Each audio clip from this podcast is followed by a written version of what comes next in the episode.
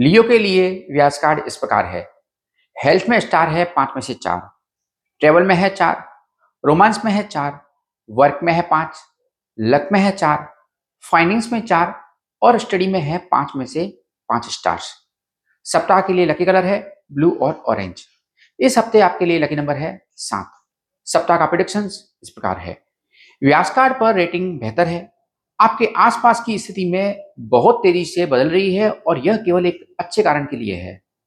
आप कोई महत्वपूर्ण निर्णय लेने वाले हैं, शुक्र और बुध पॉजिटिव है, इसलिए हेल्थ में बेटर होगा और कार्ड पर यात्रा की योजना बन सकती है। इनकम में बेहतर होगा, सोशल एस्पेक्ट में वृद्धि होगी। आप में से कुछ लोग प्यार में पड़ सकते हैं। उन लोगों के लिए अच्छी खबर है जो बेहतर जोड़ी के लिए यानी कि बेटर मैच के लिए ट्राई कर रहे हैं और शादी तय करना चाहते हैं।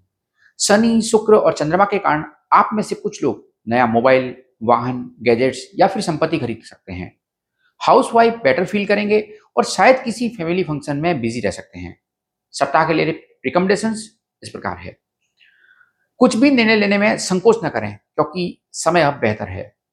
आप ये सुनिश्चित करें कि सोते समय आपका सिर दक्षिण या पूर्व दिशा की ओर हो।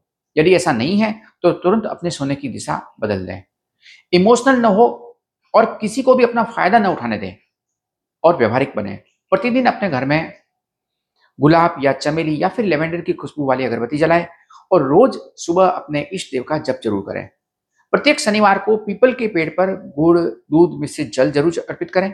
इसके अलावा शनिवार की शाम को सरसों के तेल का दीपक जलाएँ। Good luck.